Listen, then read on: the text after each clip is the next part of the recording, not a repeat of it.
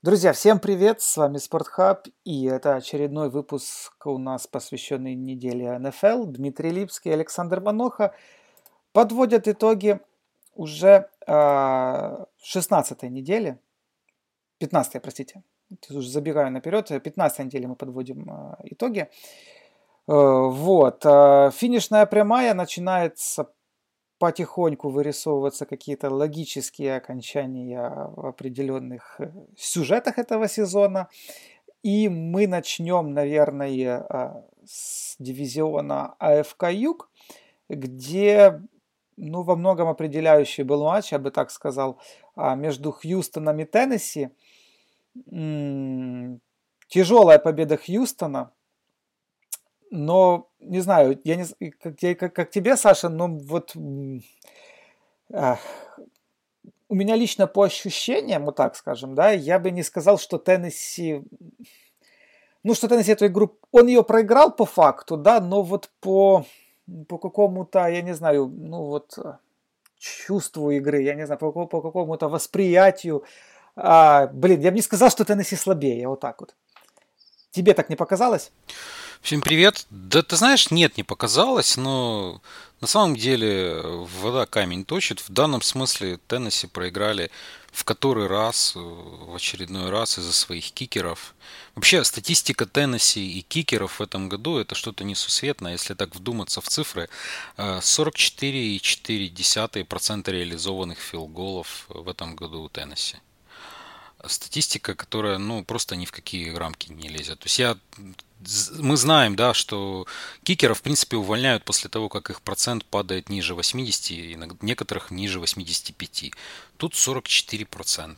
И им опять не хватает филгола, когда они не забивают первый филгол. Потом в конце второй четверти, когда в принципе можно было бы рискнуть, попробовать пробить филгол, они делают фейк-пант, с перехватом, там, в принципе, неважно, перехват или нет был бы, но, по сути дела, это говорит настолько в неуверенность в своих спецкомандах, и, в принципе, это сыграло ключевую роль в этом поражении. Очень хорошо играла защита Теннесси, но вот этот вот ахиллесова пята этой командой, помимо того, что у них был Мариота с 24, они начинали свой сезон, пока перешли на новые рельсы Таннхилла.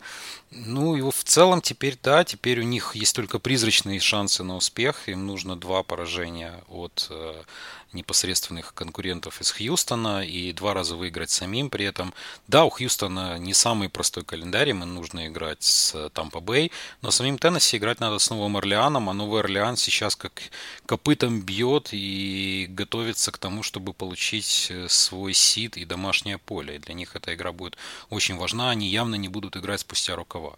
Поэтому, в принципе, вот такая вот, э, такие определенные американские горки, но только чудо уже позволит им выйти непосредственно в противостоянии с Хьюстоном, либо же два поражения Питтсбурга и, соответственно, какие-то успехи ну, личные. У, смотри, да, у них да. сейчас с Питтсбургом Давай. по 8-6. Да, по 8-6. То есть ты думаешь, ну, если они выиграют две игры, то у них будут шансы на плей-офф? Но мне кажется... Не, ну я просто веду к тому, что, понятно, да, нужно бы взять, брать, во-первых, два матча, да, опять-таки один из которых с Новым Орлеаном, э, тогда как у Питтсбурга э, Джетс и выезд к Джетс и выезд к Рейвенс. Да, с Рейвенс, конечно, сложно будет. А, ну, то есть... Ну, то есть, по сути, Питтсбургу по-хорошему, если так разобраться, нужно самому себе не привести.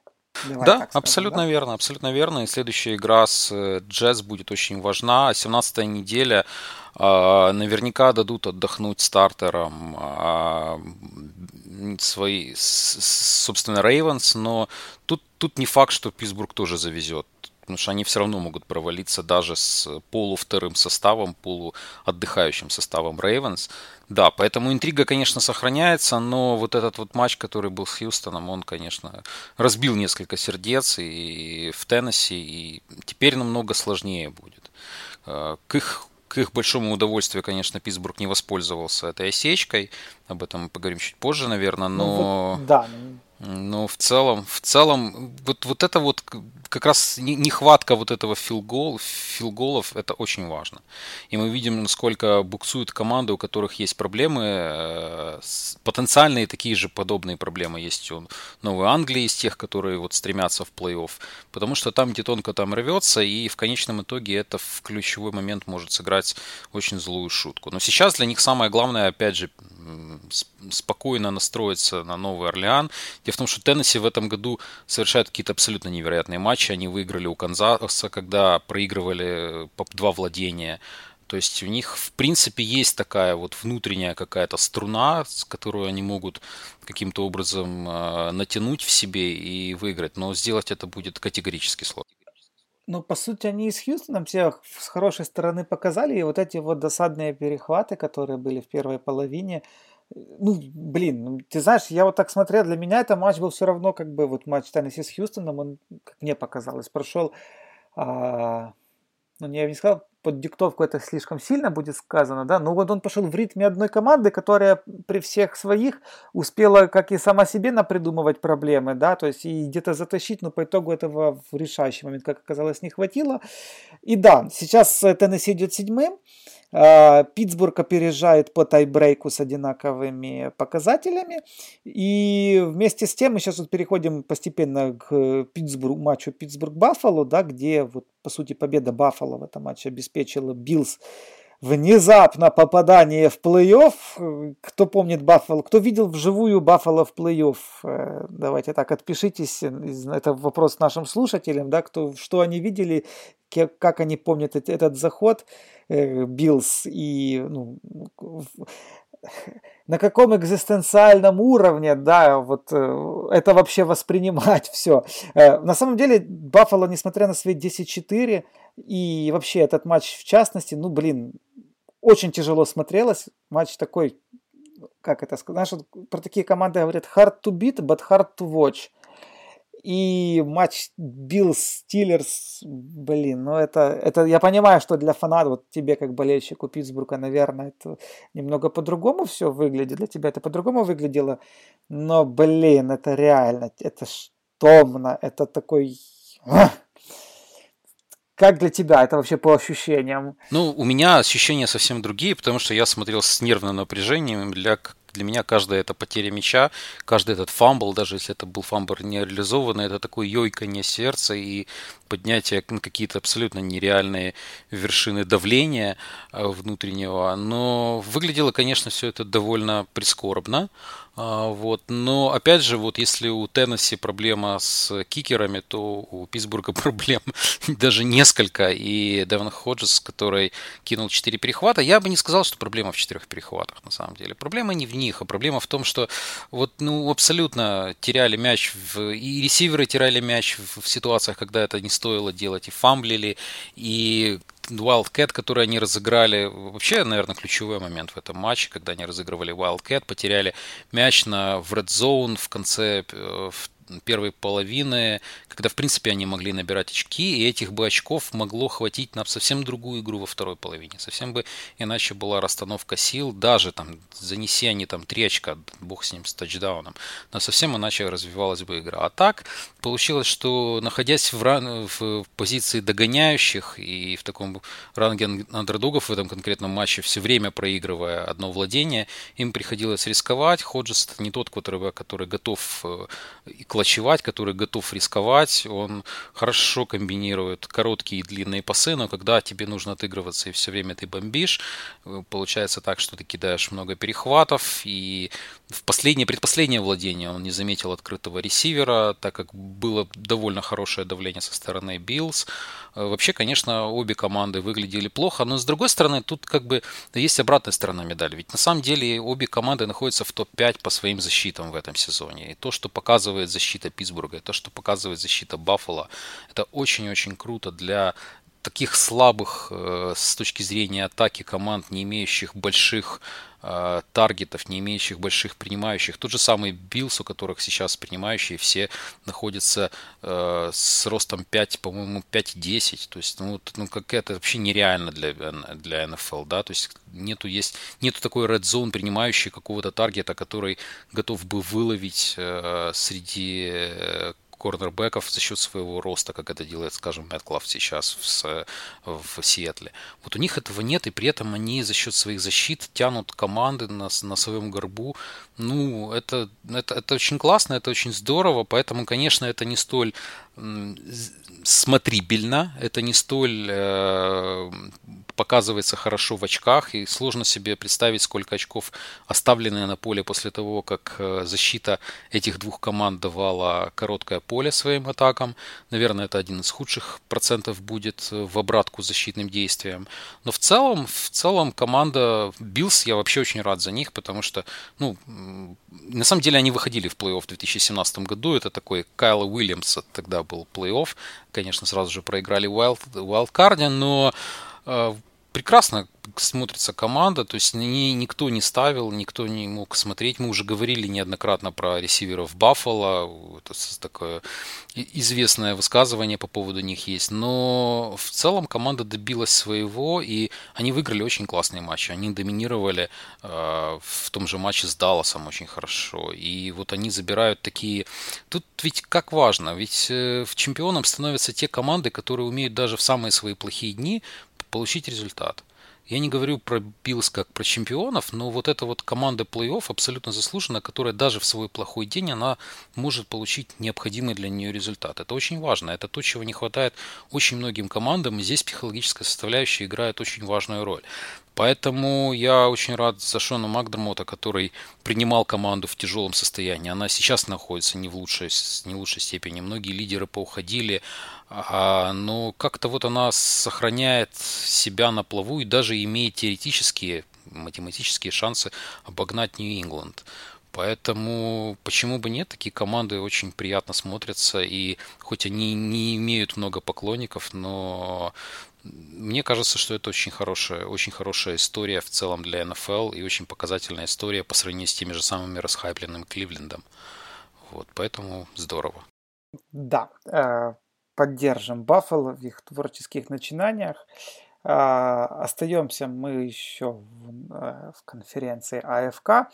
И вот следующей темой, которую хотелось бы поднять, это Окленд. Окленд, который в очередной раз не сдюжил во второй половине, но здесь э, в матче против Джексонвилля, ну как-то совсем это выглядело э, абсурдно в какой-то степени. Напомню, что 16-3 а, вели Рейдерс по итогам первой половины, но по итогу все равно проиграли. Так у них ни одного очка они за вторую половину не набрали. 20-16. Э, и Окленда очень, ну блин, на самом деле очень странный сезон.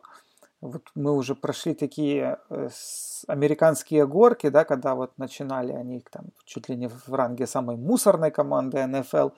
Потом вдруг все это завелось, все это поехало, и пошел такой нарратив, что, мол, вот Груден знает, и на фоне неудачного старта Трубиски и Чикаго так вообще казалось, что они нагнули всю лигу с этими трейдами, с этими пиками.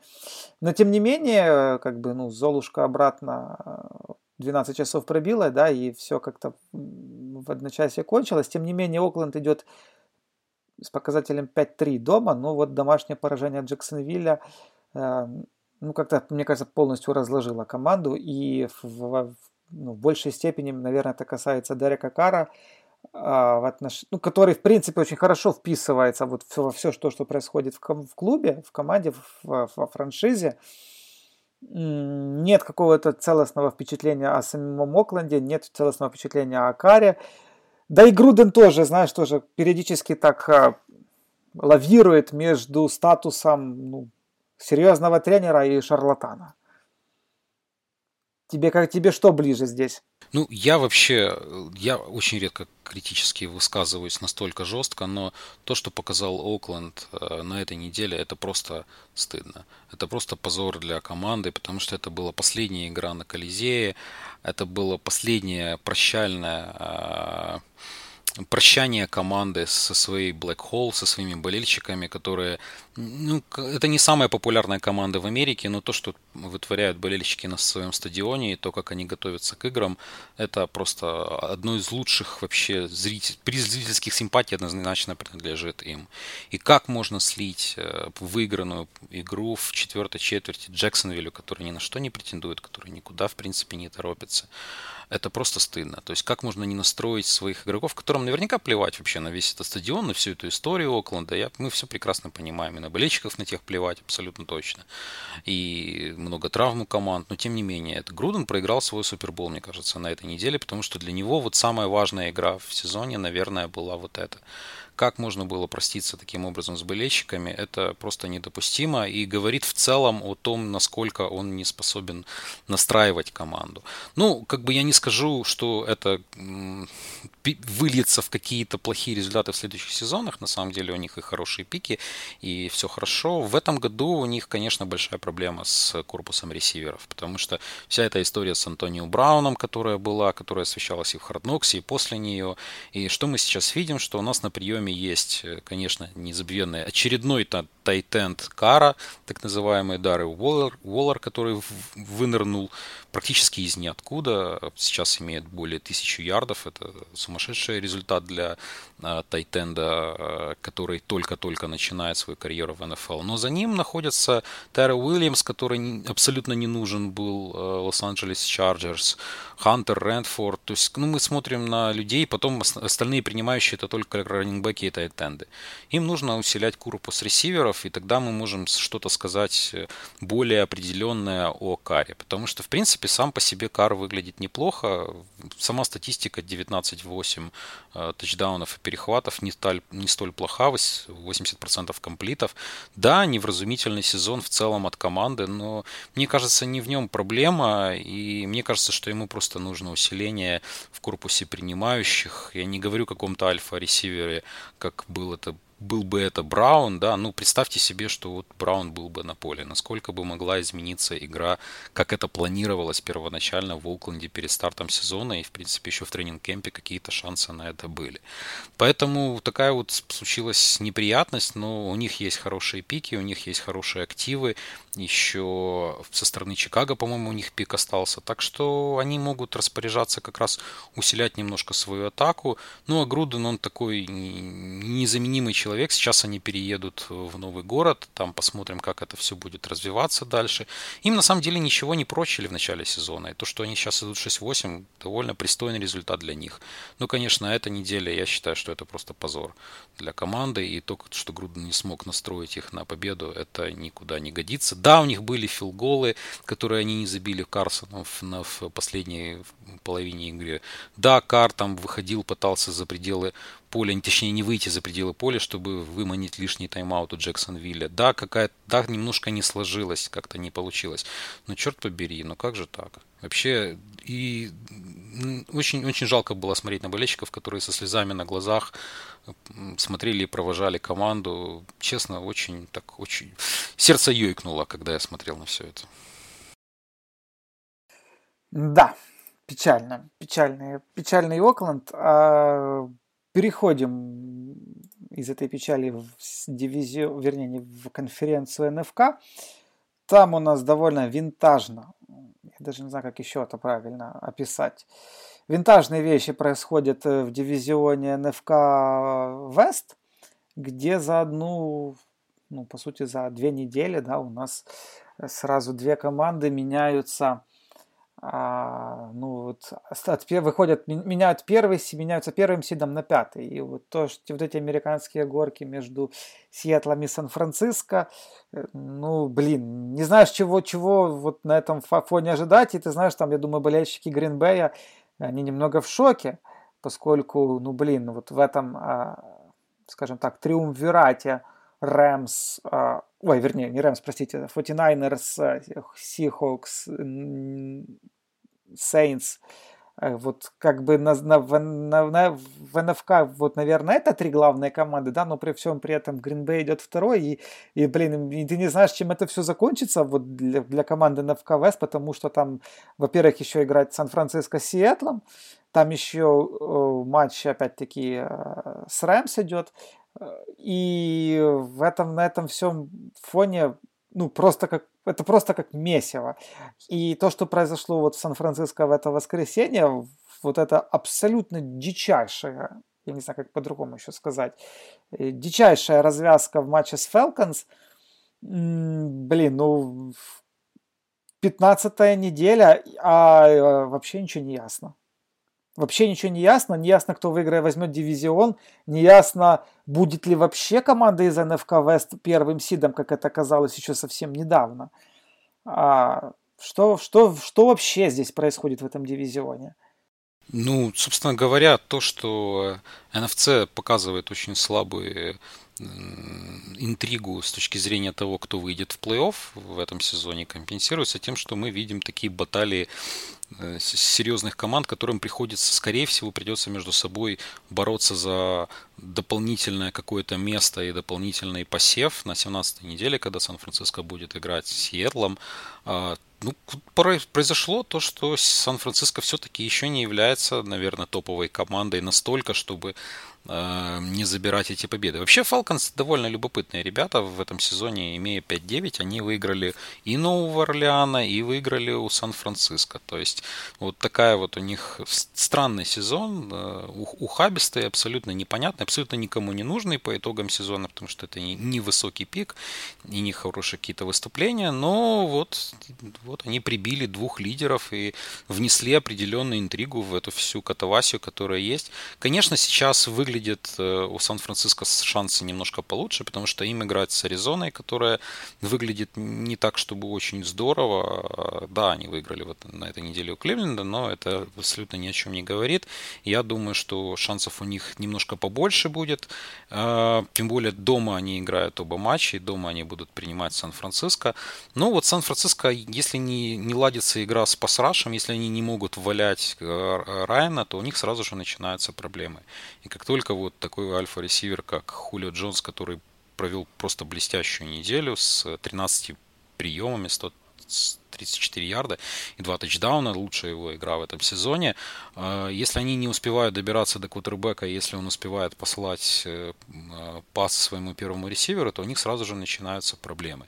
При этом, как мы видим, что ну, в конечном итоге не до конца еще э, Гаропола способен тащить на себе команду и выигрывать за счет, опять же, своего нападения. Да, он провел неплохой матч, да, он не кинул перехватов, но это скорее такая игра времен Сан-Франциско Смита, который тоже не бросал перехваты, но особо звезд тоже с неба не хватал и как бы дотягивал свою команду до плей-офф, но дальше начинались определенные проблемы.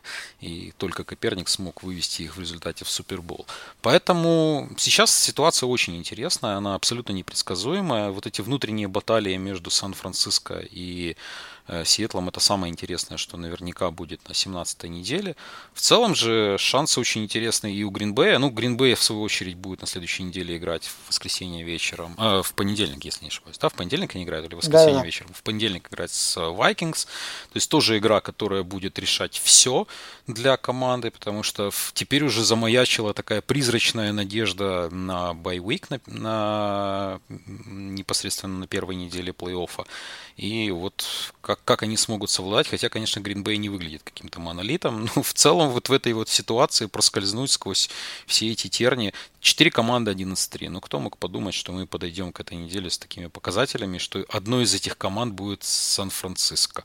Как минимум, если мы говорили хорошо об Новом Орлеане очень хорошо, о Гринбее говорили действительно неплохо с новым тренером, у Сетли это всегда темная лошадка, которая всегда может добавить, э, хотя обычно они подходили где-то с 10 победами с, к этой неделе, то сейчас мы видим эту четверку, которая несется со, со всех пора, на всех парах. И интересно, что с большой долей вероятности теперь э, Сан-Франциско или же Сиэтл, ну скорее это будет Сан-Франциско, поедет в гости к Далласу или к Филадельфии. То есть это абсолютно ненужная для обоих команд игра и очень в любом случае сложная, как бы себя плохо не показывали в регулярном сезоне ни Даллас, ни Филадельфия, они могут выдать хороший матч у себя дома в плей-офф, поэтому как бы есть за что бороться, и интрига здесь более чем жива, более чем интересна. Это не те копания в количестве побед и поражений в дивизионе внутри между Теннесси и Питтсбургом сейчас. Здесь интрига самого высокого качества самого высокого уровня, поэтому даже здорово, наверное, что Сан-Франциско проиграли и оставили такой люфт для остальных команд, чтобы они в него влетели. Продолжая тему НФК Вест, нельзя не отметить, э, ну, тоже, я бы сказал, яркий матч пускай это был и вынос, но тем не менее это яркий матч э, прошел в Далласе, где Cowboys разбили Рэмс. А Рэмс, которые вот э, на последних неделях вроде как э, ожили, да, но и Рэмс, у которых оставался вот этот призрачный шанс на плей-офф, он, в принципе, по-моему, остается и до сих пор. Миннесота еще не гарантировала себе а, место в играх на вылет. Но, тем не менее, скорее всего, мы понимаем, что 10-4, 8-6, и даже, даже если Миннесота проиграет э, ну, тут трудно представить, что должно случиться, чтобы Вайкингс уступили Рэмс шестую строчку. Э, но тем не менее, вот для тебя матч э, в Далласе с учетом формы Cowboys, с учетом вообще всех этих помоев и всего этого трупного запаха, который ну, просто которым пропитан НФКист, а Даллас ну, просто стер с лица земли баранов. И это, ну, опять-таки, для тебя, ты вообще перед матчем, какие у тебя, какие у тебя были ожидания и насколько вот эти ожидания у тебя оправдались здесь?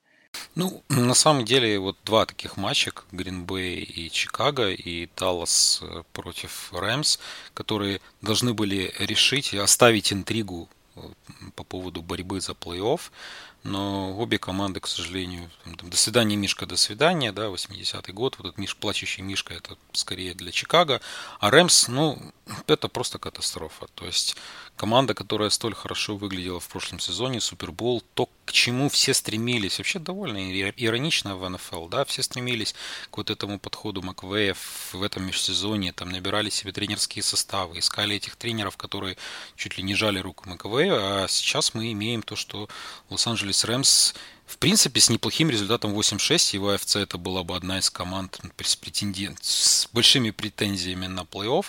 Здесь находится в ранге 7% вероятности математически того, что они выйдут в плей-офф. То есть практически без шансов, я не думаю, что Миннесота отдаст свое. И здесь большие вопросы к тому, как так все произошло. А самое главное, тут даже никто виноват, а что теперь делать? Потому что огромный контракт Гофа, огромный контракт Герли.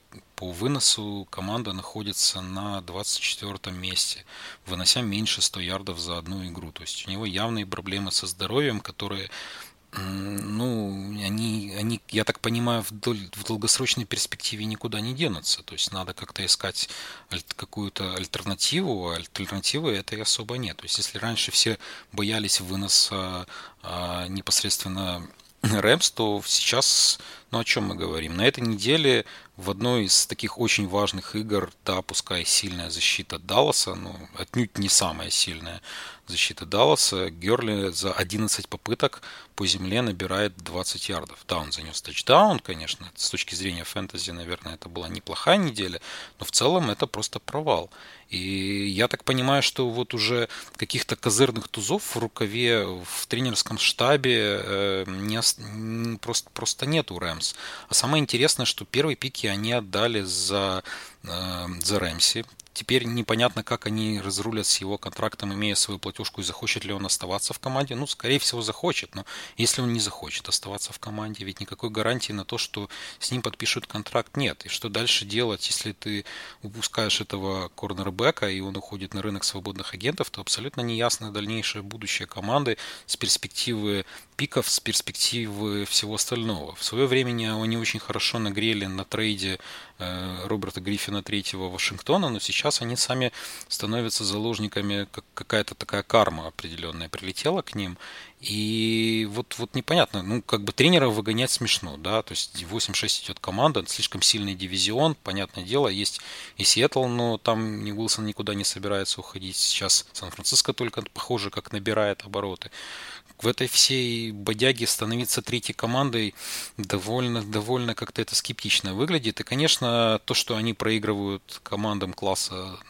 ну, класса Dallas Cowboys, сказать несколько, наверное, преувеличения будет, но тем не менее пускай скажу как есть, э, класса Dallas Cowboys и с таким просто их, ну просто, просто смели, то есть просто не заметили команду. 44 очка набирает Dallas, везде это хваленая защита Рэмс, непонятно, что происходит. Мне, честно говоря, немножко странная статистика того же самого Дональда, который всегда очень продуктивен был. В этом году он выглядит несколько, несколько хуже, чем всегда. Э, опять же, у него огромный контракт. Поэтому тут очень много вопросительных знаков. Я точно помню, как мы говорили после одного из первых поражений Лос-Анджелес, с кем же это была игра, сейчас я вспомню, это, кажется, они Тампе проиграли, это было на четвертой неделе, там была сумасшедшая какая-то перестрелка, что-то там накидали больше 40 очков обе команды, и казалось бы, ну вот как одна, ничего, оно как-то образумится, потом они сливают следующую игру, они же проиграли три игры подряд.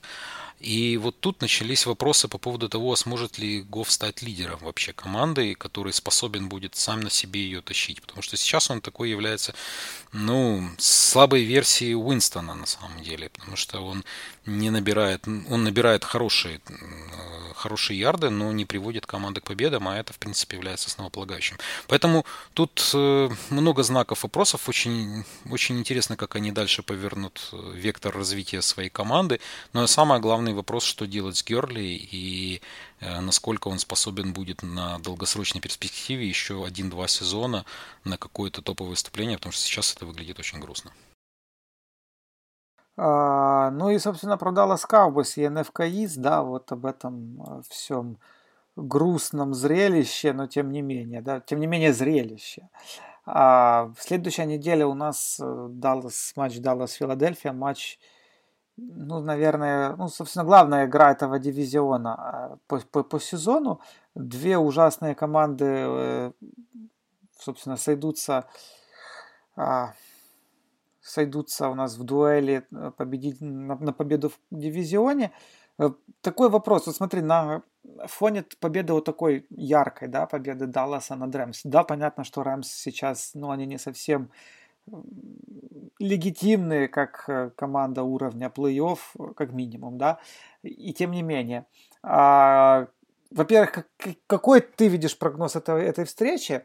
И второй вопрос, победитель этого дивизиона, несмотря на даже на то, что он имеет э, четвертый, получит, вернее, четвертый сид, дом, преимущество домашнего поля э, в плей-офф, кто-то может из них удивить в матчах на вылет? Ну, мне кажется, что нет.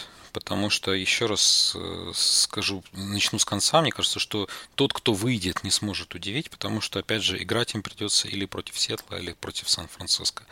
И это довольно сложный соперник, как ни крути, но это соперник, с которым придется сочетаться даже в домашней игре будет очень непросто. Да, все может произойти, это НФЛ, это всего лишь одна игра, здесь нет серии до четырех побед, э, где бы они явно слили все, что только возможно. Э, то есть что-то может произойти, опять же, э, существуют какие-то сумасшедшие матчи, сумасшедшая самоотдача, но очень бледно выглядят обе команды, и Даллас выглядит на дистанции бледно, Филадельфия выглядит... Вот с Вашингтоном даже последняя игра, ну да, выиграли, да, очень хорошую статистику показал. Венца один тачдаун, его был просто одним из лучших моментов на этой неделе, когда он в движении, чуть ли не в прыжке бросал пас, э, блестящий, блестящий розыгрыш.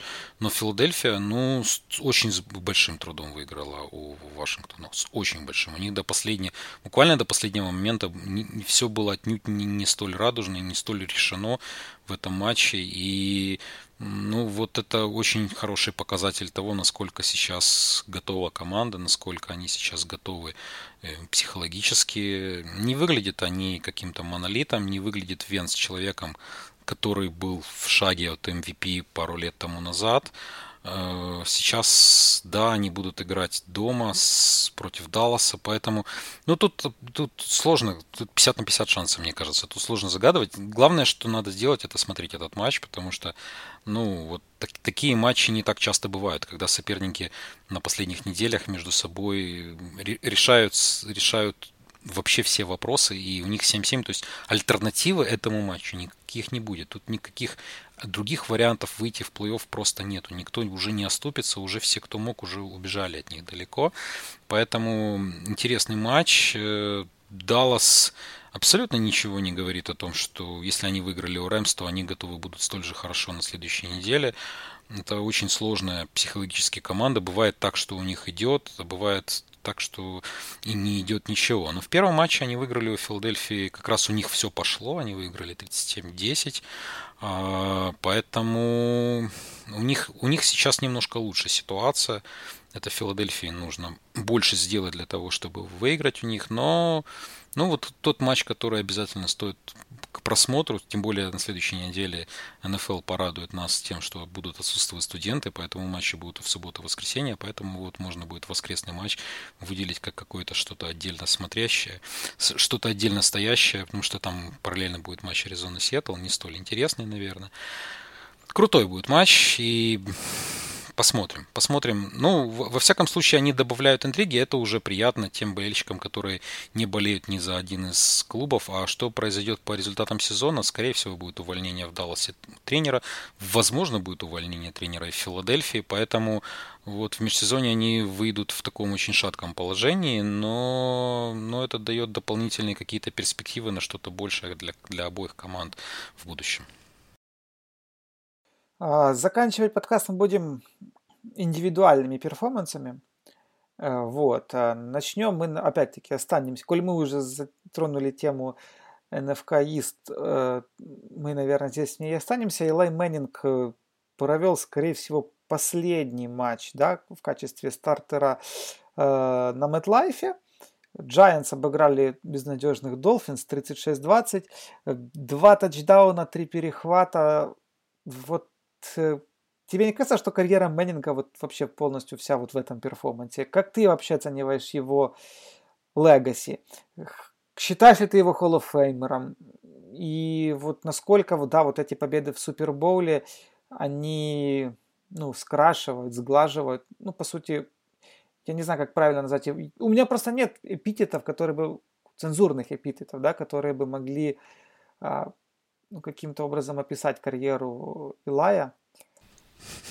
Ну, блин, понимаешь, вот нас вроде, знаешь, как, как, как пели, вроде не бездельники могли бы жить, но, блин, ну вот ну, более противоречивых персонажа, я даже более противореч, противоречивой карьеры вообще трудно отыскать, наверное. Ну, конечно. Ну, ты знаешь, мне кажется, вот, вот весь Илай э, это показано было в одной статистике, когда закончился матч с Майами, 117 э, побед, 117 поражений за его карьеру. Отлично. То есть, ну, ну, я не знаю, вот что еще можно добавить к этому? Можно долго разглагольствовать обо всем происходящем, но это просто вот я не знаю, лакмусовая бумага того, что происходит с этим 38-летним человеком, которому скоро будет уже 39, который, наверное, должен был уже закончить, но остался, и легенда команды, тут все понятно, 4 проубола, 2 супербола. Мне кажется, что это не Hall of Famer, я с трудом себе представляю, как он туда попадет, хотя вроде как по количеству гаек должен.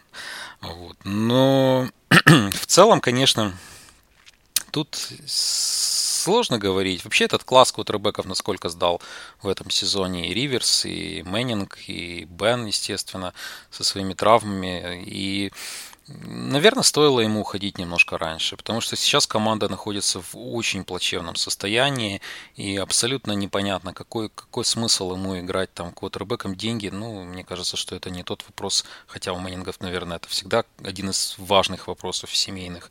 Но, тем не менее, это не то, ради чего стоило оставаться, не то, ради чего стоит играть.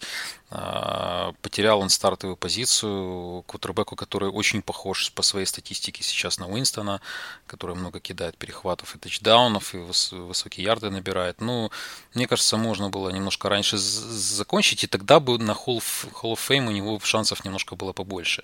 Потому что сейчас вот то, что он показывает, ну, это не, это не, не, не, не уровень и не результат, и не, не что-то, что требует обязательного присутствия на поле. Поэтому мне кажется, что мое личное мнение, ему все-таки не хватает для Hall of Fame, хотя два Супербола, ну, не так уж и много квотербеков на самом деле готовы подобной статистикой похвастаться, и эти все победные шествия его в ужасных сезонах, в том числе, когда Giants с трудом пробирались в плей-офф, а потом там набирали обороты, ну, это, конечно, дорогого стоит. Ну, легенда, эпоха, я надеюсь, что он уйдет, уже пора и дальше как бы смысла продолжать это все, эти, мучения нету. Хотелось бы посмотреть, насколько он закончит этот, с положительным ли э, процентом побед он закончит свою карьеру. Ну, 118-118 было бы очень классным и классическим результатом для Мэннинга, как такового, как такой вот э, иконы Нью-Йорка, не побоюсь, наверное, этого слова, спортивного Нью-Йорка последних э, нескольких десятилетий, так точно. А, вот. Такая вот интересная история. А, про Винстона. Мы уже о нем так говорили сквозь. А, очередной страшный ядерный, я не знаю, как еще назвать этот перформанс от Винстона, который сопровождался помимо а, ну, классическими 400 плюс уже, я не знаю, как это можно уже назвать классическими, да, 400 плюс ярдами от э, Джеймса, 458 ярдов в данном случае, 4 тачдауна, один перехват, опять 42 бомбы, ну 42 две попытки, Винстон здесь у нас, как всегда, э, в лидирующем, на лидирующих позициях в лиге. Э, что с ним делать? Э, в общем, мы же вспоминаем вот этот драфт Винстон Мариота, и если Мариота к концу своего там, уроки из контракта пришел к тому, что его вытеснил Танахил, и по-хорошему Мариота сейчас может быть востребован, ну, я не знаю, вот в командах какого уровня, вот, то что делать с Винстоном? Платить, не платить? А как, как, как ты вообще видишь то, что происходит в Тампе? Потому что, ну, опять-таки, 7-7, вроде не так и плохо, но по сезону это же просто, понимаешь, если можно было весь сезон описать или сопроводить э, музыкой из э, Бенни Хилла, да, то вот как-то, наверное, это все вот, вот как-то гармонировало. И каким образом, ну вот, вот что, что с этим всем делать, какое найти этому логическое объяснение и какая должна здесь быть стратегия, что ли?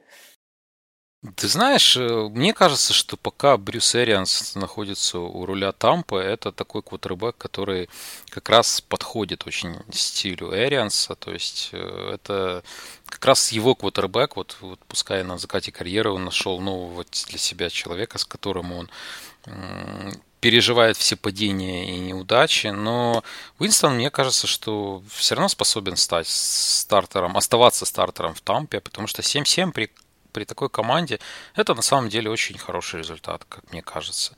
Это не то, что не то, за что, конечно, конечно, выглядит это все довольно страшно. То есть первые же пасы, первые перехваты, потом он как-то карабкается, они выкарабкиваются. Но это самая интересная команда сейчас. Это такое реинкарнация Риверса в свою в какая-то. Только Риверс был более эмоциональный, у Уинстона свои, конечно, приколы психологические в том числе. Но мне кажется, что он э, очень подходит Эриансу, очень подходит текущей Тампе, очень подходит стилю, в котором они играют. Команда изначально находится в сложном дивизионе. То есть изначально нужно тут ждать ухода Бриза, который вот, вот-вот должен уже повесить все, что только может на гвоздь, и тогда как-то попытаться врываться. И, ну, откровенно говоря, с результатом 7-7 найти себе хорошего кутербека без каких-то жертв качества на драфте будет очень сложно.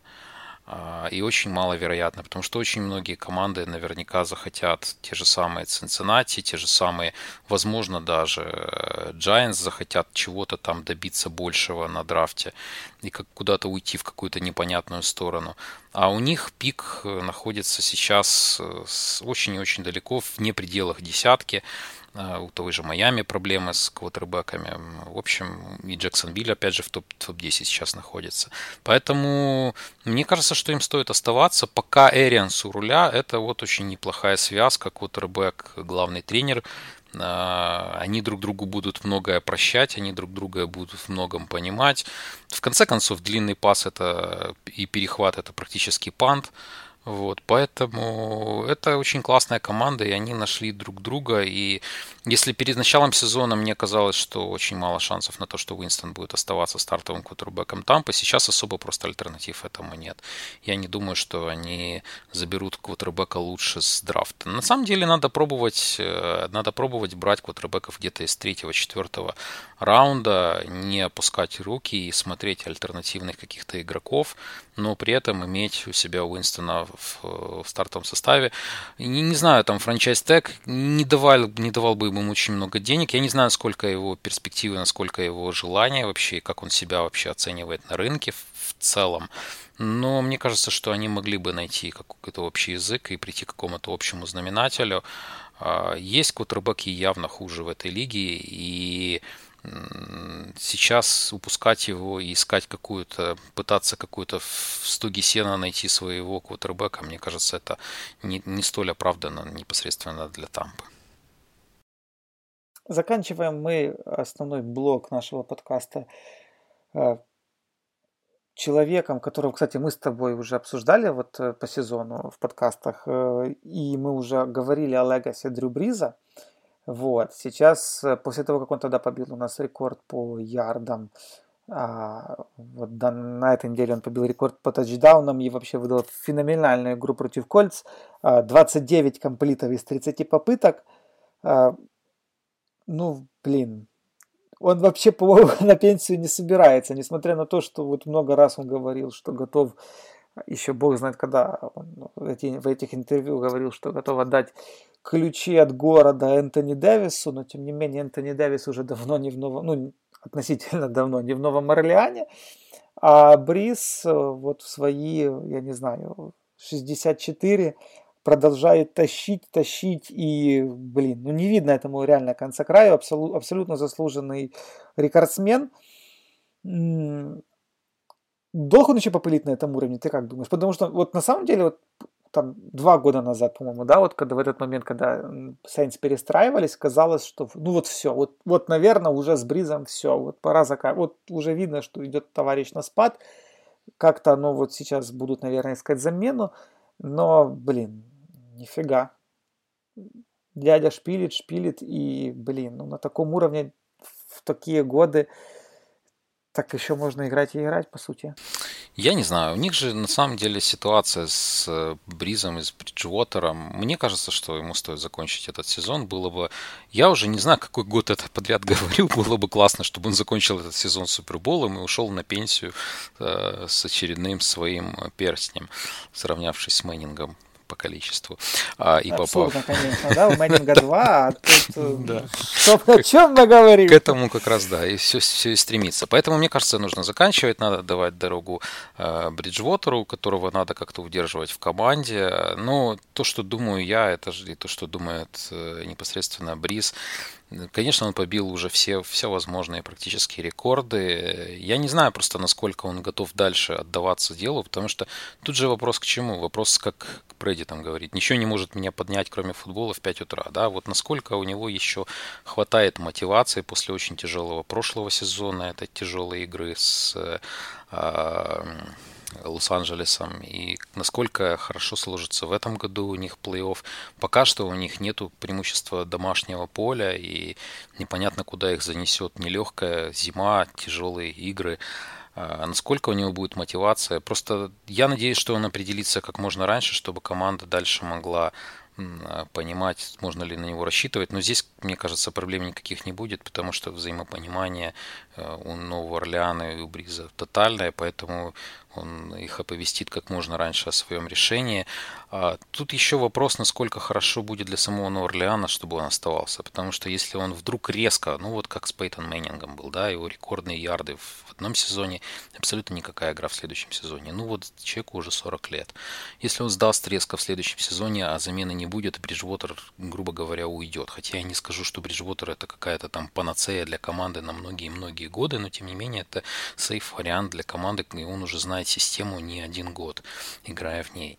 Поэтому тут он сам должен давать себе отчет.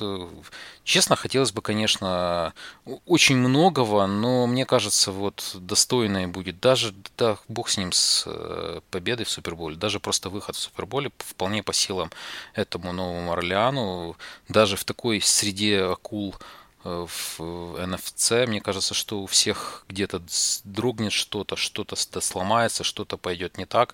И вот это как раз тут опыт э, Бриза будет незаменим. Тут как раз его самоотдача, его профессионализм могут сказать э, решающую роль в, в каких-то там клатчевых ситуациях или непонятных ситуациях. И, э, то есть, ну, как бы генеральная мысль еще раз, то, что он закончит карьеру в этом году, это было бы очень классно уйти на пике, побив все рекорды, уходя гораздо лучше, чем если ты пытаешься как-то дальше. Возможно, тело уже не способно справляться с теми нагрузками, которые ты им даешь. И это будет гораздо смотреться хуже. Ну вот мы только что обсуждали Мэннинга. Понятное дело, что до этого не дойдет, но любое падение с такой высоты, оно очень-очень-очень больно скажется и на его самолюбии, и в целом на команде. Поэтому лучше уходить здесь, но это еще раз мое мнение частное. Что он там себе думает, сказать сложно. А, быстренько мы теперь заканчиваем подкаст нашими еженедельными рубриками.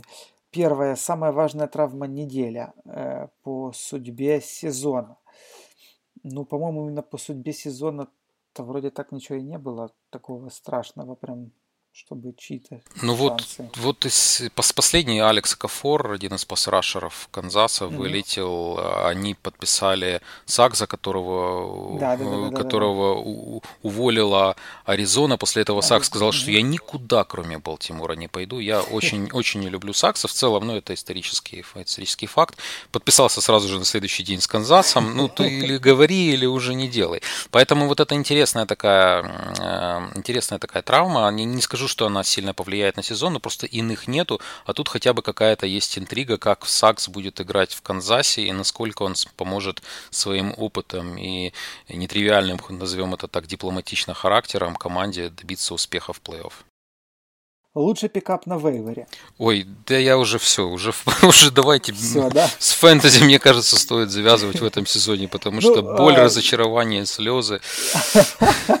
Я не знаю. Значит, нет, ну на самом деле, нет, слушай, ну да, если, ну ладно, ты задаешь вопрос, надо на него отвечать, конечно, э, надо смотреть уже на ребят, которые пару лет тому назад э, гремели э, вовсю. Сейчас очень много раннеров, которые находятся при командах, тот же самый Уэр в Канзасе, тот же самый Просайс в э, Сиэтле. Это люди, которые каждый год подают надежды, их каждый год драфтуют в последнем где-то раунде, надеясь, что они выстрелят, и они сразу же не заигрывают, но потом к 16-17 неделе они проводят один-два матча, которые вот, могут занести, да, занести себе в актив.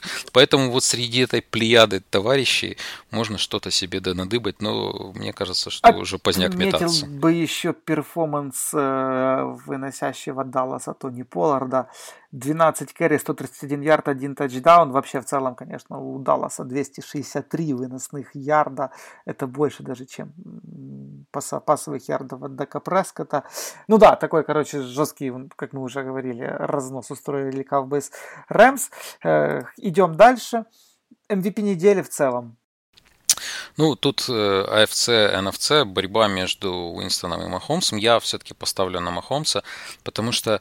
Э, по итогам недели. Да, по итогам недели. И вот странный выбор, но, come on, 340 ярдов.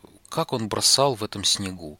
Я, честно говоря, вообще не видел людей, которые так бросают в снег столько вообще Канзас интересно очень провел игру. Они, наверное, как что-то отрабатывали, потому что, ну, такой снег, что явно ты ждешь выносную игру и такую вот тяжелую борьбу в окопах.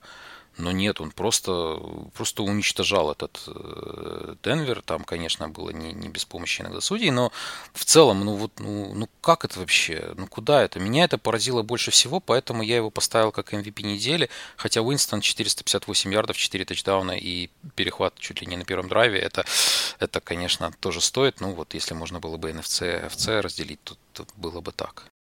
Ну, я бы еще добавил бы, разве что, с тобой полностью согласен, добавил бы еще Дрю Бриза, опять-таки, ну, 29 из 30, 307 ярдов, 4 тачдауна, вынос кольц. А, хорошо. Дальше у нас спустить в унитаз худший перформанс недели. Я уже проанонсировал Герли, 11 выносов на 20 ярдов, э, один тачдаун. Я считаю, что это просто ниже всяческих, ниже всяческих похвал. Да, это просто ужасно. Ну, в целом, да, наверное, Рэмс как бы главное разочарование недели по-хорошему. Да и сезона, скорее всего, потому что команда... Ну и Рэмс, да, да, и сезона, да. Да, да. Худший коучинг недели. Груден, я просто еще раз, я вот да. эту тираду, которую да. сказал, мне просто обидно за болельщиков Окленда, и мое им большое соболезнование вообще, что так все происходит, но, увы и ах, это сегодня Груден. Я думал Маквея поставить, но он все-таки смог переплюнуть, да. И на самый конец а, по пять лучших команд лиги, вернее, пять лучших, пять лучших и пять худших команд лиги без относительно конференций. Балтимор, Новый Орлеан, а, Сиэтл, Нью-Ингланд. Это пять я уже назвал, да? Или четыре? А, Балтимор, Новый Орлеан, Сиэтл, Нью-Ингланд, Канзас. Да, пять. Балтимор, Сет... А, ты, получается, Сан-Франциско ты не включаешь, да? Нет. Пока что. Нет. Ну, естественно, после поражения... Ну, от... надо же как-то отреагировать. Ну, логично, согласен. Э, Балтимор, мой, на мой взгляд, Балтимор, а, Сиэтл, Канзас, а, Новый Орлеан, Нью-Ингланд и, наверное, и, наверное, и, наверное, подожди, Балтимор, Сиэтл, Канзас. Я загибаю пальцы. Так, еще один. Еще, еще надо, надо кого-то одного. НФК.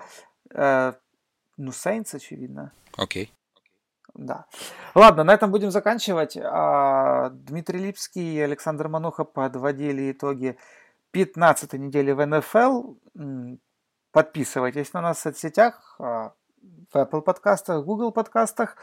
А, на наш Patreon, естественно. Все это мероприятие у нас при помощи наших партнеров с GGBet. Услышимся! Спасибо большое, всем пока.